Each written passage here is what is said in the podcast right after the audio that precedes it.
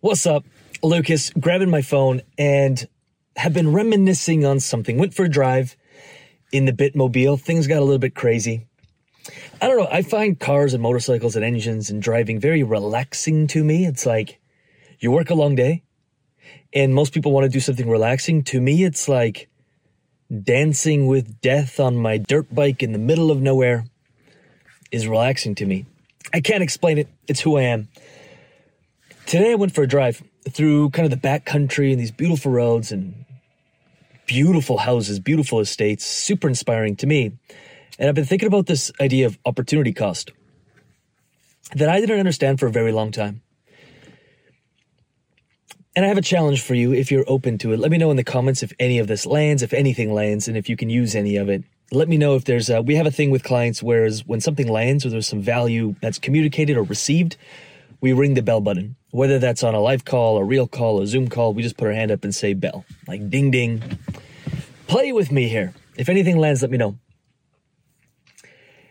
And this idea of opportunity cost, oftentimes we're not willing to give up the good for the great. That's opportunity cost in a nutshell.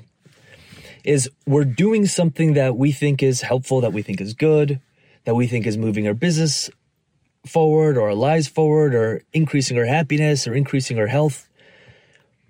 And we're not willing to explore that maybe there's something better and that by doing this thing that's good, we are giving up all the upside of the better, of the greater. And I don't know about you, but every level of my life, I had to let go of something good to get the great. That may be parts of your business, that may be, you know, parts of your life, parts of your routine. Maybe you found something that works well, but what if there's something better? And I could almost guarantee you that there is. All of the things we're saying yes to, interesting. I get it. We think they're very important and we could say yes to everything, but by saying no to a few things that are good, are we going to be able to say yes to things that are better? And how do you know for sure, for certain, that there's something better?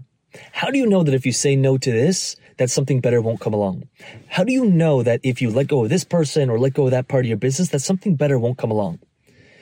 A, you don't really because there's no certainty, but B, by looking at the history of our lives or looking at others' histories of their lives, their businesses, seeing their track record, and you can almost with certainty, like 100% of the time, find that it took giving up the good to get to the great. And I'm so obsessed with growth that when I feel we're treading in good territory, I very quickly give it up for the great. And there's always something better even if you make the wrong decision, it's going to lead to something better. I fundamentally truly believe that, and it has always been true, for me at least. And so, my challenge or my question to you is when you look at your life, your business, all of the things you're doing, maybe some are working, maybe you're not sure if some are working, where's the hidden tax?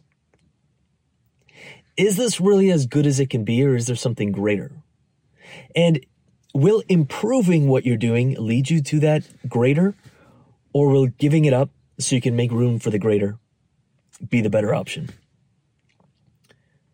I don't have the answers for you, but 20 minutes a day of thinking about this, I think, is some of the best 20, 30 minutes of just thinking about the business